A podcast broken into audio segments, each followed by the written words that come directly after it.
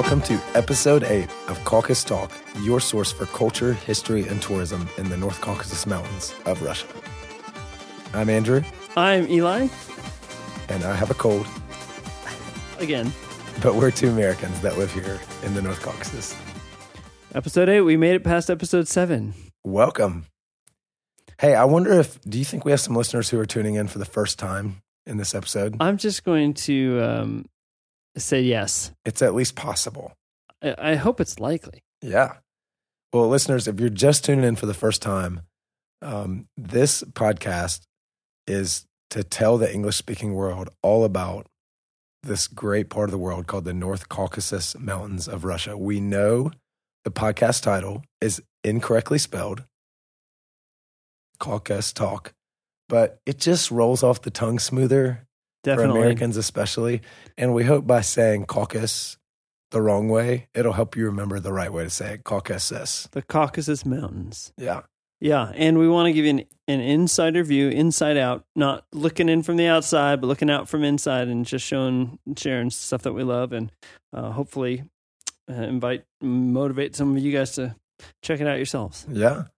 Eli, do you think since the last episode, we talked about shashlik and shai. Do you think any of our listeners got interested and maybe had some shish kebabs at a restaurant or something? Well, I'm going to say that if you did, please let us know. Yeah. And we really want to hear. And this is a pre-recorded episode, so if you emailed us, maybe I could graft it back in, but we wouldn't know. But it sounded so tasty to me. I'm going to bet that someone at least had tea on our behalf. Yeah, maybe tried to embrace more of that part of it. You can get in touch with us through our website, which is caucastalk.com, CAUCAS talk.com. There's a contact page there, all of our episodes, and that's more information about who we are. Yeah, and our email. Did you say our email? Oh, no, our email is podcast@caucastalk.com. So please write us. We look forward to hearing from you. Good stuff. All right, let's jump right into our topic. What is today's topic? This might be the first time touching on a little more controversial things on our podcast. Dime. Yeah, you've been waiting for that. Let's go. All right, so we're talking about stereotypes today. And deep breath. Yes, we are Americans living in Russia.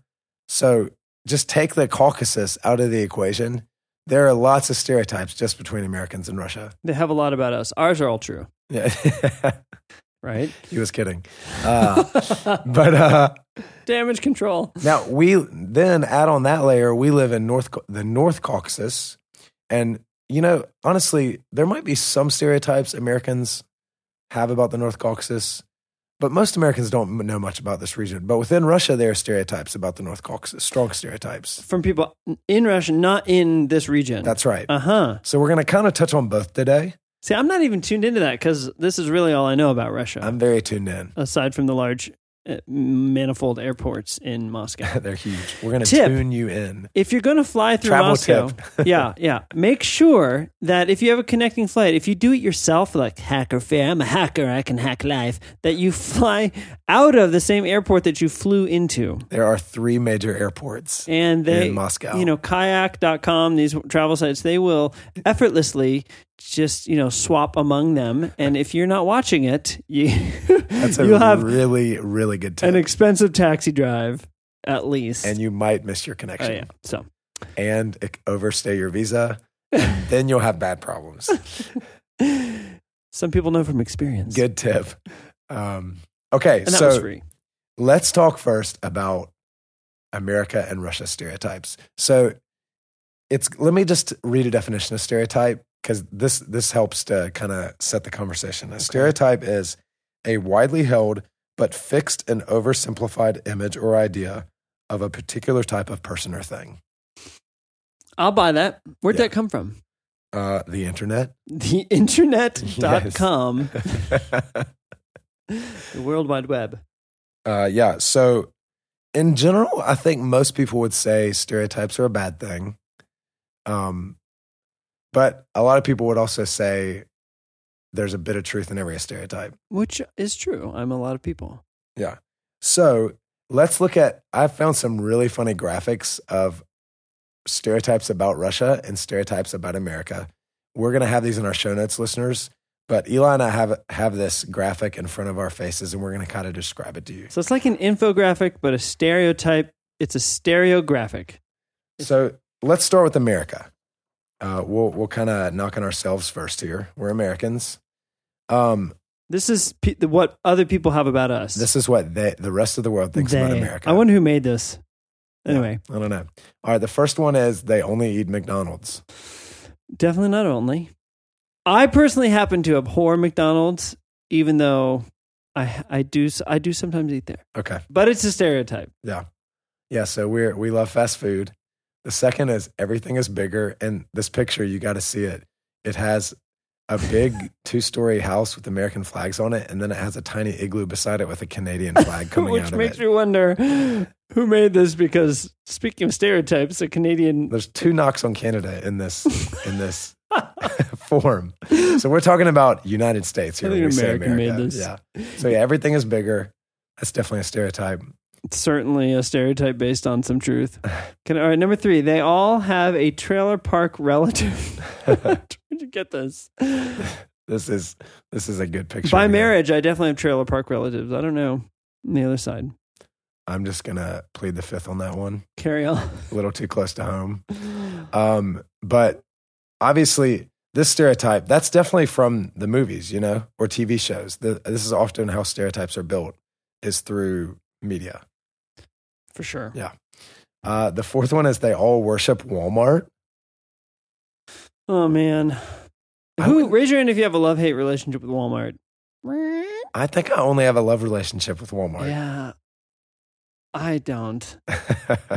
But you miss it. Honestly, you miss it. Here when I have to buy 3 things that are all different and I have to go to 3 stores for each of them. I will say without shame that one of my first stops when I get back in America is always Walmart. Yeah, that'll probably be true of me. And I'm usually happy most of the time. All right. The 5th stereotype about America is they all have guns. Squirt guns. You know what we're saying. Yep. And obviously within America, this is very controversial, but that's a stereotype, and it makes sense why. That's what people think of when they think of Americans. Yeah. These are some of the things that come, I don't know the trailer park, but definitely the guns. Yeah. And the last one is, there's a picture here of 3 igloos, and there's like a for sale sign outside of one, and then there's a Walmart sign sticking out of another, but the caption says, they assume this is Canada. Oh, man. So it's a stereotype about our stereotypes. Oh, man.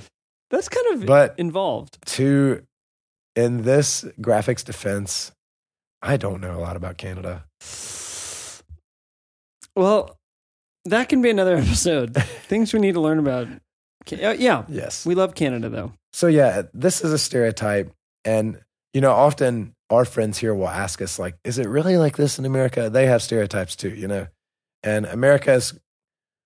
Everybody in the world knows America because of the media, its place in the world. And so, it makes sense why there are these stereotypes. What do you think is the most outrageous stereotype you've been confronted with about America? Often, the stereotypes here will be intermixed with political conspiracy theories. Uh-huh. And I'm not going to go there on the air, and I don't go there in person with people either. But there are some whoppers. Oh, yeah. You'll hear some pretty crazy things. And so... Yeah, those conversations to me are not worth engaging. Not in this country, in another country, I was asked, is all of America like Manhattan? And that just blew my mind, imagining an entire country being like Manhattan. I have had friends here joke with me often, why in the movies is the world always saved in Manhattan? This is a really good point. Why You've obviously never been. Why do they come to Manhattan to destroy the world in the movies? Yeah. All right. Thank you. So that's American stereotypes. This Russian stereotypes graphic is really funny. I think it's even better than the American one. Very classy. Yeah. So we've got a picture here. Of course, at the top are 2 bears. Yes. That's probably the animal people associate with Russia. Isn't it the animal Russians associate with Russia? Yeah, speaking of stereotypes? It's true. It's like, thank you for illustrating our point. But if I'm honest, I feel like that's more of a legend than anything. Yeah. There's some random YouTube videos of bears running across roads in Russia. Oh, but it's more than that. It's I feel like it reflects more like the national image or something. Yeah, it's an image. Yeah. I don't think of actual bears roaming the streets. I think of one's animal identity. What is your spirit animal? Yeah. That kind of thing. That kind of thing. Okay. So we have 6 bottles of vodka in this graphic. Right. 2 fur hats. Not just fur hats. The ones with the ear flaps. And that thing you flip up on the forehead. See, and, go ahead. I mean, in the defense of that, obviously Russia is cold and the northern parts are cold, really cold, a long part of the year. So that's a legit stereotype that there is snow a lot of the time in Russia. Now here in the Caucasus, it doesn't snow that often. Shouldn't, honestly. Anyway, normally. Yeah. Okay. We have 2 graphics of the beautiful Orthodox churches. Like, I think it's St. Basil's Cathedral, probably. Oh, yeah, that one's St. Basil's. You've probably seen this picture at Red Square or something with the beautiful domes and spirals. The onion dome of the church, yeah, it looks like a candy gingerbread house kind of thing. Amazing. Yeah. So and that's a symmetrical picture, so it's got everything on both sides. Yeah, that's definitely an image most people associate with Russia, the Orthodox Church. Definitely. Yeah. And what's else? The 4 stiletto high heels. That one I'm not getting much resonance with. Tell me, what is this? Have you not noticed that women wear heels? Women walking around in super high heels here? No. I would say this may not be a stereotype of Russia from the West, but you see it a lot here. Yeah. And in general, Russians in public dress nicer than Americans. Oh, that's an understatement. And often the stiletto high heels are included. Okay. Yeah. I see that. And then there's 3 things of caviar. Mm-hmm. I don't think that's so much a foreign stereotype, but definitely in Russia, like fish eggs it's kind of like a delicacy. An identity thing. Yeah. All right. So did we miss any Russian stereotypes as Americans that our friends have? Nothing jumps to mind. There's one. Oh. I think most Americans think Russians are like cold, non-smiling people, unfriendly people. Yes. Yeah. Or supervillains. Either one. I watched this clip of a comedian, and he was talking about the supervillain in the movie. It's always like a Russian guy, and this guy was Indian, yes. You know, and so he's imagining you've got the English. UN, and the guy comes on the big overhead screen. I'm Boris, and I will do these things, and everyone's freaking out. It's like, but you couldn't. It's always Boris. You couldn't have like, you know, an Indian guy, like, hello, auntie, uncle, how are you doing today? I have some very evil plans. Like, no one will take him seriously. Anyway, I just ripped him off, but that was a really good point. It's like, they just seem to make really good bad guys to us Americans. Yeah, and so much of this stems from America's past history with the Soviet Union and the Cold War years, and these stereotypes still exist today. I will say that probably a third of the movies I brought with me are Cold War era movies. Yes. Just because that's sort of the stuff I was raised on. Yeah. So we want to address today some of these stereotypes specifically that are negative about the North Caucasus. Remember, the goal of this podcast is to speak about the positive, good things about this region. If you want to read or hear negative things about the North Caucasus, just go on the internet. Like, there's plenty of things you can read, but that is not going to be what you hear from this podcast. That's right. We want to be a positive voice. So let's quickly, I read and studied some about like the psychology of stereotyping. I Googled stereotyping, and like all the links are psychology websites. Sure. It's really interesting. Sure. I can see that. So I found this thing called in-group favorability bias. Here is the voice of non-expert opinion coming in. Yeah. Let's hear it. So in-group, say it again? In-group favorability bias. Okay, see where we're going. So listen to this. This is, I found this on multiple sites where like people were writing and discussing stereotypes. WebMD. No, different. Good. ESPN. Psychology Today. Yeah. But in general, people agreed like stereotypes often come from this thing. So, So listen to this. Here's the quote. We want to feel good about the group we belong to. And one way of doing so is to denigrate all those who aren't in it. And while we tend to see members of our own group as individuals, We view those in outgroups as an undifferentiated, stereotyped mass. Well said. That's pretty interesting, huh? Sure. So by doing that, it helps us feel better about ourselves because we're treating ourselves like humans and we're treating everyone else like statistics or just... And it's so easy. I mean, especially, we're going to talk about this, but when you start talking about the three biggies, I think, are gender, man or woman. Mm-hmm. Number two, race, like a person's ethnicity, and that can be tied to their nationality and their country. And third, their religion. Like these, I think those three big areas are where people make decisions and say like, oh, all people of this religion are like this, or all people from that country are like this. Well, or, not only do those three categories actually have objective things that are true that you can say in many cases to some degree, but they're external, you know, to our experience of a person. So, you know, you can identify just without relating to a person, their sex. You can identify often if there's, you know, their religion, if it's more of like a national, you know, religion or symbols of the religion, race, obviously, you know, skin color. Those are things that we can immediately identify. Whereas if you were trying to, you know, differentiate people who like pickles or not, you have to actually get to know them. Yeah. And there goes your stereotype. Yep. You know, this is really interesting about bias. I heard a lecture, an anthropology lecture, and a woman was in a metro in an unsafe time of day in an unsafe city. I think it was, I don't remember if it was in the U.S. or not. She was an anthropology person.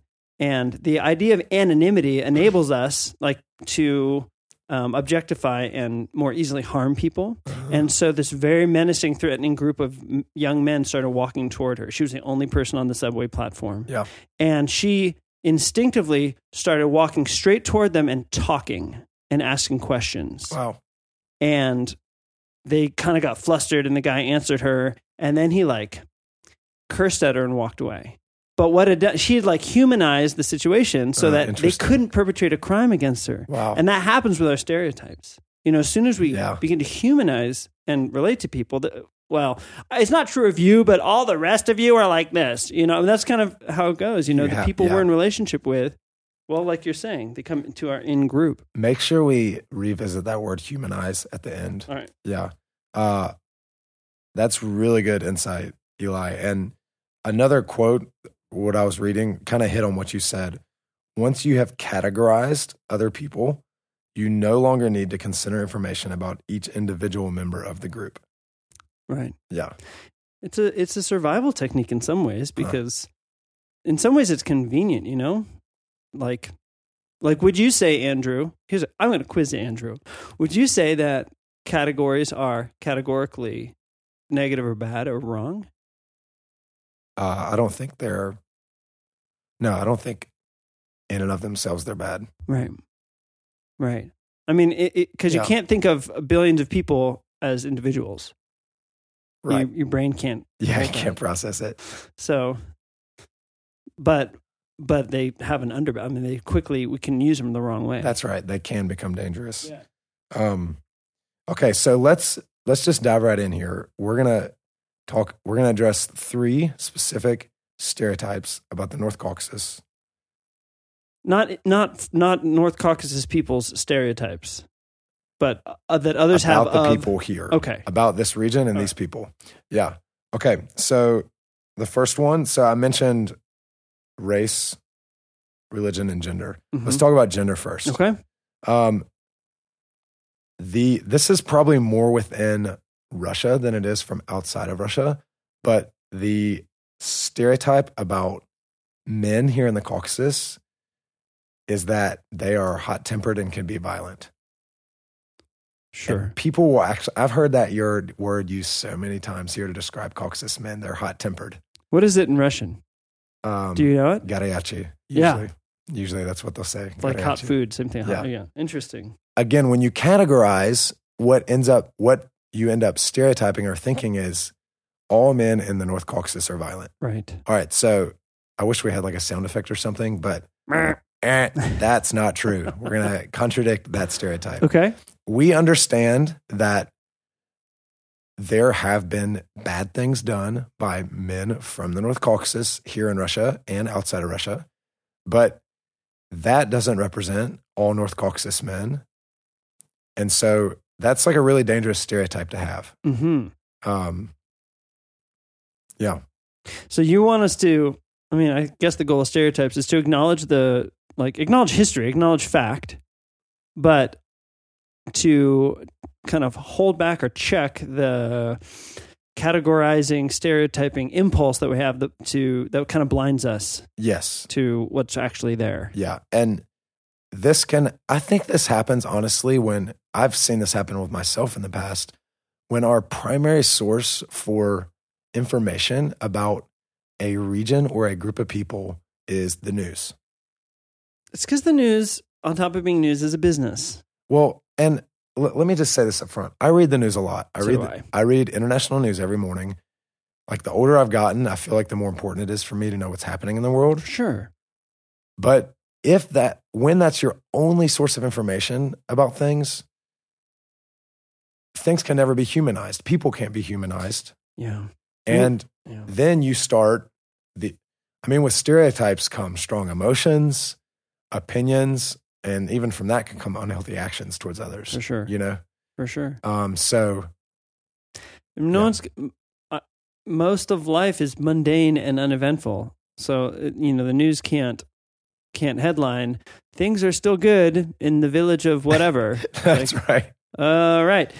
But, that story almost made the cut. 364 days out of the year, maybe that's true. And so you just never hear about it. Yeah, for sure. So a couple things about Caucasus men. I mean, I think a lot of Caucasus men would say, like, yeah, we've got a hot temper, In a prideful way? It's like, it is in us. I think they would even acknowledge that, In a negative way too? Like, oh, that's or it could be negative. Either way. Yeah. Like, I had one time, my family was in a taxi with a Chechen taxi driver, super nice guy. His name was Musa. And we had to get our documents checked just at a security checkpoint. Mm-hmm. And there was an issue and a paper got dropped and he said it was the guard's fault and the guard said it was his fault. And when he got mad at the car, he was so furious. And he just said, hey, these guards know that because I'm a Chechen, they can just flip the switch and my temper will go off. And wow. It was just interesting to hear him say that, So I think there's an acknowledgement that that's there, mm-hmm. But what's the saying in English? Weaknesses have strengths or strengths. There's a flip side to these things. Basically, yeah. Every strength can be a weakness kind of thing. Yeah. But yeah, so there's pros to this too. And I just want to say about Caucasus men here are really, really respectful towards women and children. Yeah. And especially the elderly. But a story I can tell is countless times we live right around the corner from a local grocery store, and my wife has been either in the grocery store or walking home with bags of food, and one of my Caucasus buddies has seen her, and without even hesitating, he's taken her bags and carried them all the way up to our apartment with her.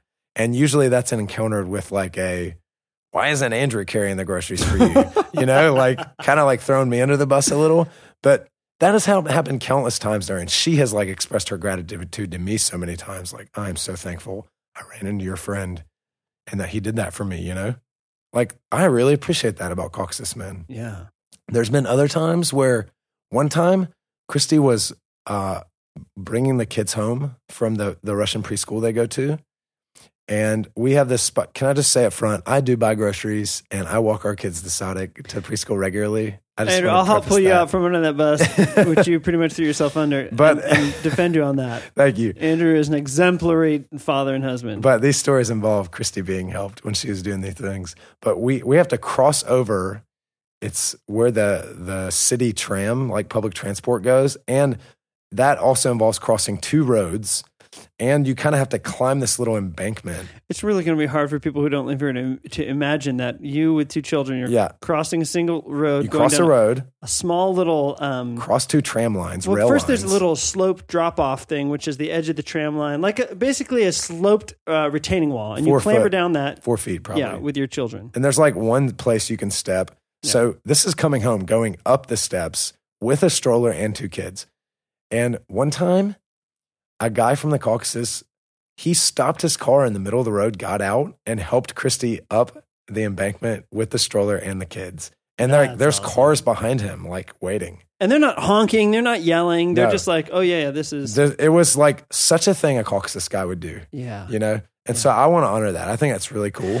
So it sounds like what you're saying is, like, we can acknowledge and need to be honest, that cultures have flaws. Okay. Yeah. So maybe this guy, by his own admission, the taxi driver, we have a hot temper. Okay. Yeah. That's definitely something that may be true of that particular. And it's a generalization too. But it's a generalization. What does that mean? How does it work? Yeah. But if that's what you hear, you don't have a day-to-day context of hundreds of acts of kindness, respect, dignity that balance that out. So you say, okay, so maybe guys can be razzed more easily, a little more easily than I think we can, for example. Yeah. But there's this whole, there's this whole body of experiences that you have. That's right. That help you see not just that.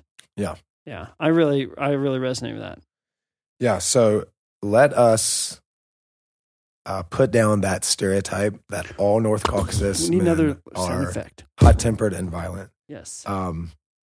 We both have lots of good friends that are Caucasus the most men. Gentle people with my gentle children giants. are these like strapping Caucasus fellas. Hey, and I just want to say, I mean, You have, you know, men are violent. That's sort of the gender stereotype. And you mentioned, I just want to throw in too, that there may be an equal stereotype about women related to that. And I don't know if we have time to go into all of it, but if there's stereotypes about, I would say, Muslim majority countries or regions from America, there's usually a view of women being subservient and ill-treated. Yeah. And I want to just draw what you said about how respectful Caucasus men are toward women in a lot of ways that we don't see. Oh. And just from my limited experience, that the women here are often some of the most industrious and kind of productive, people I've seen. And again, I don't want us to sound like we're being kind of sugar-coated or dishonest. Every culture has pros and cons, but we just want to draw out those pros that people may not see. Yeah, again, like, I feel like I agree with what you said, and I feel like most forums or avenues where the North Caucasus is discussed, the negatives are focused on, and that's not what we're going to do here. Right. So, yeah, good. All right, what's next? Second stereotype about the North Caucasus. As we've discussed in previous podcasts, there are over 50 ethnicities here. And so, and we talked about the history as well. And basically the history of the Caucasus is that there's been lots of outside forces coming in, either invading or fighting for the land. Right. And the borders have shifted constantly throughout history. So pretty tumultuous. Yeah. And so out of that has come this stereotype that there's ethnic conflict constantly here. And as a result, the stereotype is it's not safe in the North Caucasus. And that's just sort of the walk away, the message that people walk away with is in conclusion. And so we want to cut the legs out of that one. All right.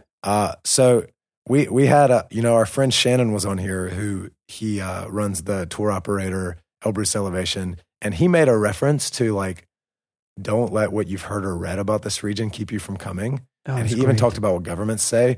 Like, if you go on the U.S. State Department website, they just unequivocally state, if you're an American, do not come to this region. It's very safe. They get very specific where you shouldn't go.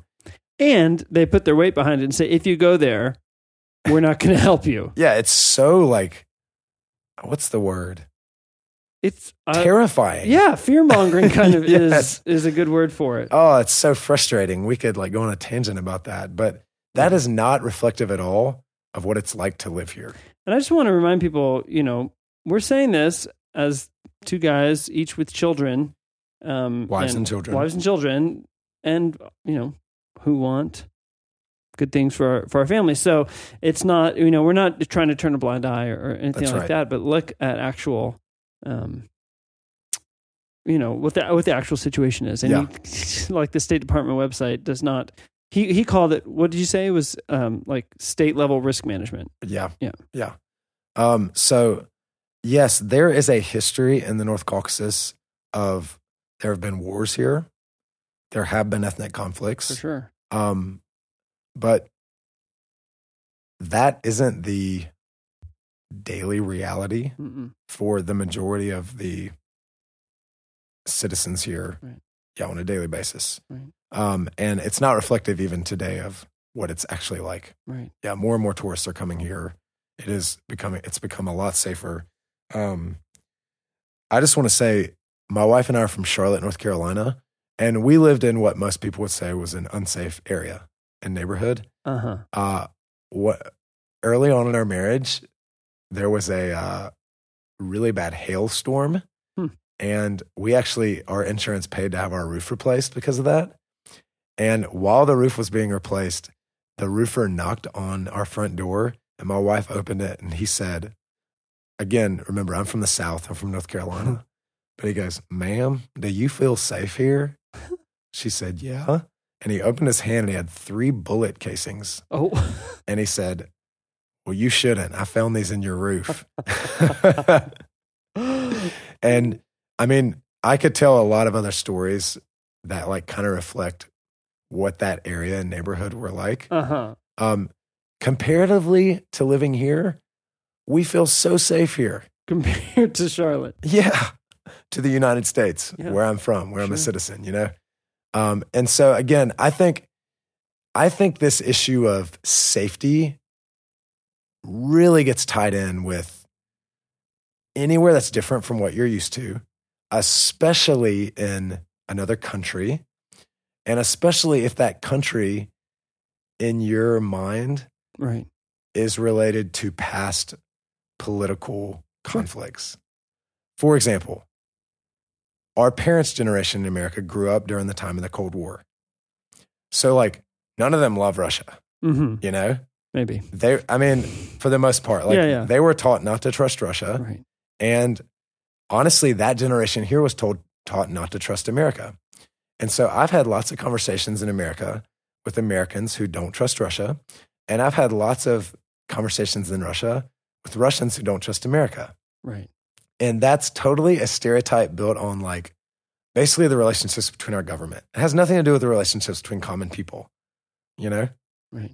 And I just want to say, as an American who lives in Russia, I really appreciate when Russians give me the benefit of the doubt and not based on my ethnicity. Right. You know, I hadn't really thought about that living in America. Like, your ethnicity would ever be an issue for you.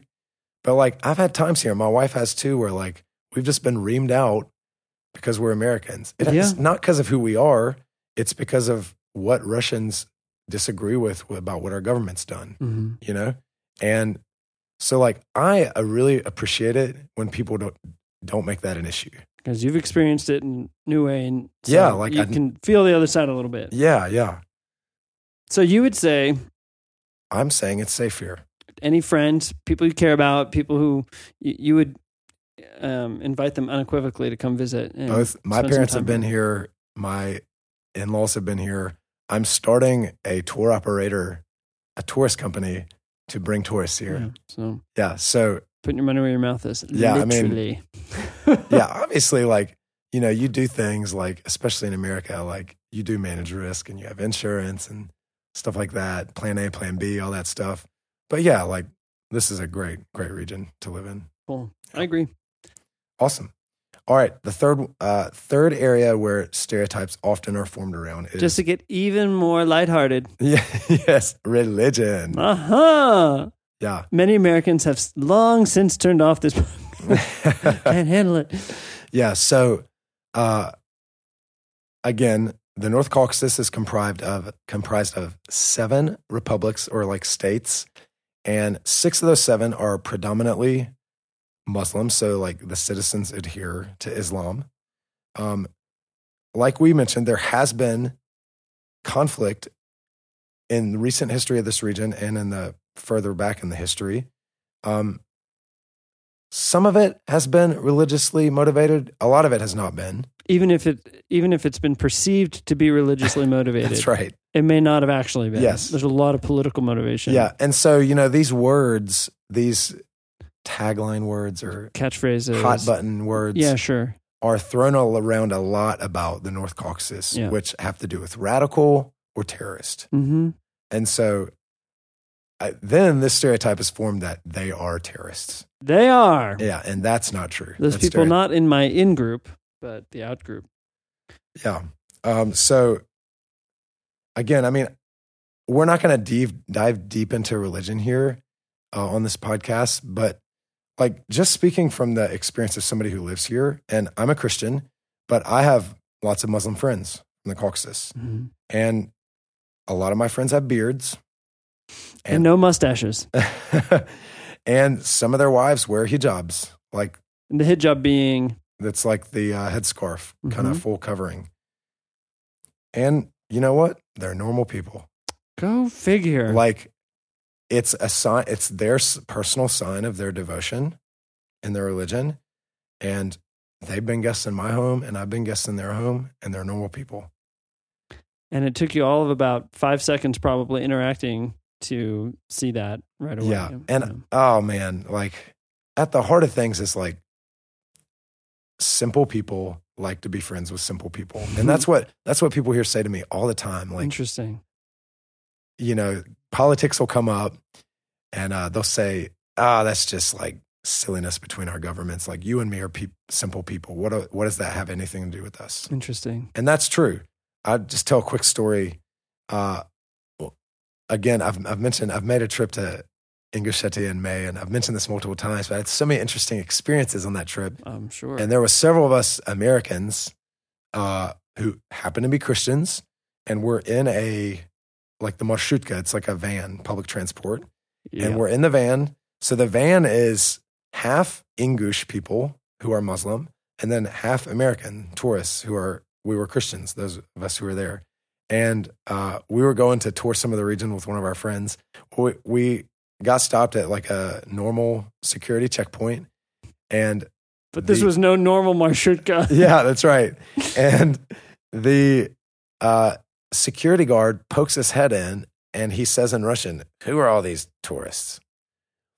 And immediately this English Muslim lady jumps to our defense. She's like, "Leave them alone. They're our guests. They're coming to our republic. Our people are taking care of them. They're fine. Their documents are in order." And he's like, "Hold on a second. Now we need to see their documents." Do you know this lady? Never met her. And have you been talking with her? All she knew was we were Americans. Oh my word. We had like barely talked. And we told her like our friend is meeting us. Yeah. And she like ripped into this soldier. And he was like, "Look, I just need to, if any of you speaks Russian, I need to like talk to you." And I was like, "I speak Russian." So I went out and talked to him a little. And at this point, the English men in the van get out and they're like ripping into the soldier. They're like, "You do have no right to like give him a hard time. Like they're our guests. We would never treat them like this." And it was honestly hilarious. And everything was fine. We got back in the van and we left. But the point I want to make is really like, yes, there were Muslims and Christians in the van, and the conflict had nothing to do with religion. Sure. But really what happened was like common people found common ground, mm-hmm. And I just so appreciated that in that moment. And I think I would say, honestly, that's a lot more of the daily reality here on the ground in the North Caucasus. Yeah. That's something that I think especially American listeners need to try and imagine is a topic of like religion here is like what you ate for breakfast. Yeah. When you meet someone, it's very typical. Right away, they'll ask, "Where are you from?" And within the first few exchanges, you could be asking, "What's your religion?"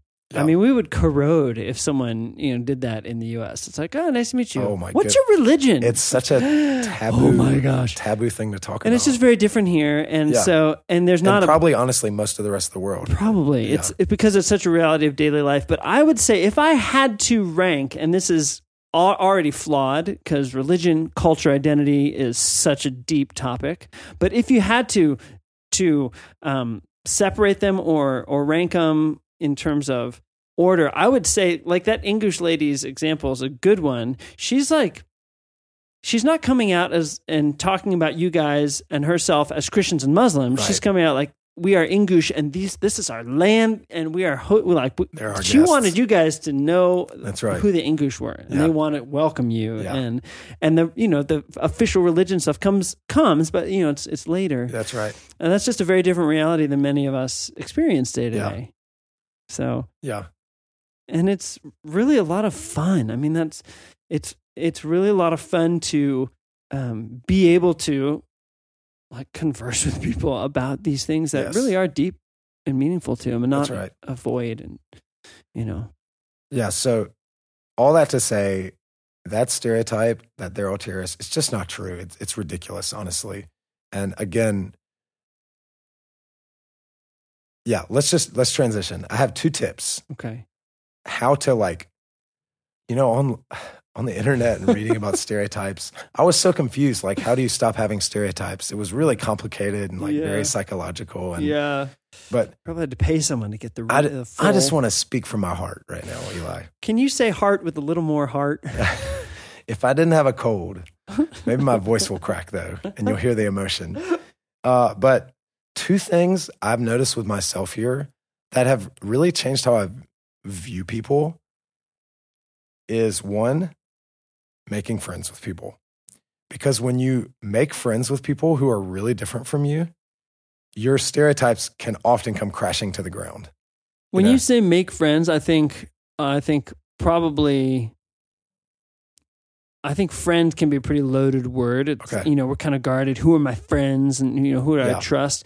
And we have a pretty stark line between sort of like acquaintance, hobnobbing, and then friends. Yeah. But you can become a kind of new, young friend really fast, sort of in a different way, I think, than we typically do in the U.S. Yeah. So can you tell a little bit more about what you mean when you... I think I just mean get to know people. Yeah. Have conversations. When you start having conversations with people that are different from yourself, and you hear their stories and you ask them questions, then you start to understand them. So you take a genuine interest in the person. You don't have a set of questions, like a cocktail party question of like, I want to appear sociable, but I don't really care about this person. I mean, for you take interest in the taxi driver, and you realize he has some, like, a story or whomever. Yeah, I mean... That helps you actually get to a kind of a friendship level. Yeah. And I mean, an example of this is, I would say in general, all Americans' perception of the Soviet Union was that was negative, right? Oh, sure. Very negative. Just watch any 80s movie. Yeah. But I've had a lot of older generation Russians and Caucasus people tell me how their lives were better and easier during the Soviet Union. Those are such challenging conversations to have. Yeah. For us, they are. And here's what I'm saying. I'm not saying it's not about, in this case, I really believe it's not about who's right and wrong, but you just learn when you have other people, you listen to other people share their experience. We'll never be able to understand them because they lived here and we didn't. Right. And we focus on certain things about the Soviet Union, whereas they focused on other things. But that's really just opened my eyes. This isn't such a black and white question. Totally. And you also have to put, I mean, you could go after it all day long to decide who is right and wrong. Right. I mean, you could do that, but you actively choose to kind of shelf that question and let those kind of float past as you focus on the actual person and getting to know him or her. Yeah. Yeah. And if we would do that, those conversations, I mean, there are gulfs that are wider than the Russian-U.S. gulf, I think, in our American culture. Oh, interesting. Oh, yeah. I think there are gulfs, chasms that could benefit from this exact same approach of there are issues, there are realities, these things have happened or whatever, but here's a person. What's going to happen if I actually just interact and let some of that stuff float by? Oh, I could grab that. But that's just going to pull me down. What about just this person I'm talking with? Yeah. Yeah. So you mentioned humanizing. I did. At the start, when you get to know people, it humanizes, I guess you could say, stereotypes or categories. Right. And then you really have to grapple with the issues at hand, Yeah. So I think that's one, like, I mean, it's so simple. It might even sound silly to some of you, but like when you make friends with people who are different from yourself, it really expands your horizons. Yeah, maybe it sounds simple, but I would challenge all of us to do a quick mental kind of run down your list of who your close friends are. Who is in your in-group? I like that phrase you pulled from the World Wide Web. In-group favorability bias, yeah. Right? Who's in your in-group? How many of those people have substantial differences from you? Huh. And most of us are going to find, and this is not a criticism, but we're just by nature, most of our in-group worldwide reality like us. And that is not something we need to judge one way or the other, but if we push against that, you know, if we have a reason to seek people and get to know people, I think that's one of the power. I think stereotypes are a lot about power, because when you are willing to relinquish a stereotype, you lose power. Huh. But you actually gain much more by allowing a person to be who he is or who she is. A stereotype lets you categorize, boom, you're in control of it, you've got this thing, and it puts you in but if you... The humanizing thing is a very... It humanizes yourself. And so you have to be changed. You're acted upon by this other person and this other reality. And that is just hard. And that is a discomfort that a lot of people simply don't want. It's a tension, yeah. They simply don't want. And we don't want sometimes. And there's definitely days when we go outside and everything is not pink and rosy. Oh, yeah. And there's parts of the culture we don't like. It's easier not to go there, for sure. But it is worth it. I mean, that's effectively, you know, what it means, I think, to show love to another person is to treat them, well, like how you want to be treated. I mean, That was deep. That was deep, Eli. It goes really deep. It goes waxing poetic. I am. It's my second cup of tea. Good start. So good stuff. So make friends. That's the first tip. My second tip is learn history. So let me give an example. Like, I would assume most Americans don't know anything about the history of this region, the North Caucasus. I, until recent, had never read a book about the history of the North Caucasus, and it has just blown my mind, honestly. And when you learn history and understand, like, what people's relatives went through, their previous generations, what happened in their land and their cities, and these things are all tied in with politics and religion and ethnicity, it helps you understand where people are coming from today. For sure. And it enables you to have conversations you couldn't have before and, like, ask questions you couldn't ask before. You can learn history from reading books, which is really helpful. But, like, I've learned so much history just talking with people here. People are, like, talking history books here.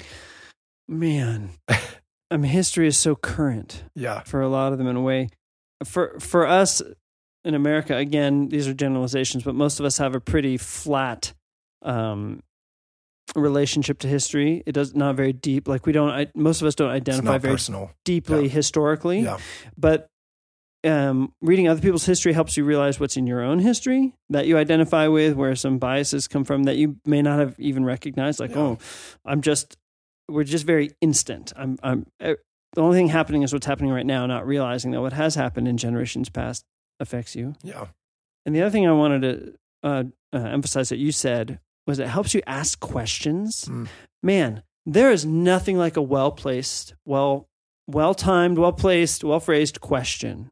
And if you don't know how to ask questions, it's probably because you don't know anything about what you're asking about. That's a lot of you statements. But just in general, like if I went up, you know, if I keep going back to like the social, like the party, but you're standing there, you're talking to a, you know, I don't know, an entomologist, someone who studies bugs.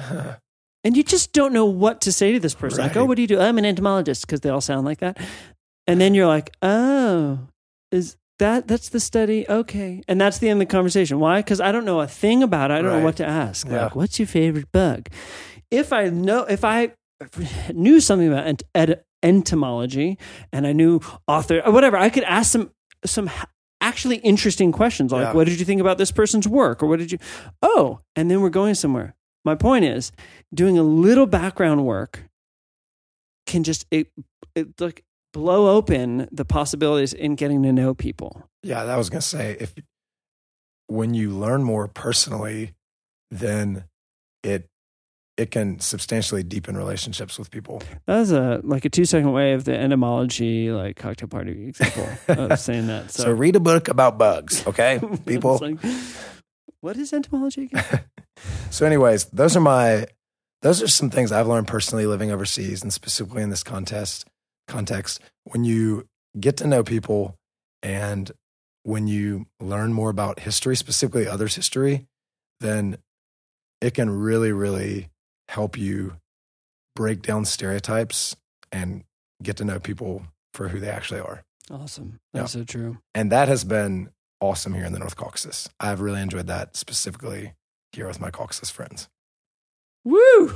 It's not easy to talk about stereotypes. Oh man, I'm pouring sweat here. That was so tense, that whole conversation. But it is. But it's so helpful. I mean, I think it's healthy. We need to be able to talk about an elephant in the room. Everyone's got biases. That's life. But we'll touch religion and politics again in 2019 when we've recovered from today's podcast. No, it's good. Thanks, Andrew. I really appreciate it. Hey, I want to say, listeners, I bet some of you have some good questions about this region that may specifically be, you may even have some questions about negative things here in this region that you've heard or read about, or I don't know. And if you do, why don't you email us? And we're happy to engage with you on that. Email is podcast@caucustalk.com. Yeah, so we'll have our show notes today. We'll have some good links to. We'll have these stereotype graphics about Russian American stereotypes. You will get a good kick out of this. Which turn out to be more about American stereotypes about Canada. Yeah. Be continuously checking our website. We'll be keeping that updated as these podcasts progress. That's caucustalk.com. That's right. CAUCAStalk.com. Yeah. Drop us a line. Look forward to hearing from you. I'm really looking forward to talking with you listeners without my voice cracking. So hopefully I'll be able to get over this cold soon. But thank you guys so much. I really hope this is just the beginning, right? Episode 8, but I hope there's many more episodes to come. I hope you're enjoying it, learning more about the North Caucasus. Again, this is Caucasus Talk, your source for culture, history, and tourism in the North Caucasus Mountains of Russia. We will see you when you get here.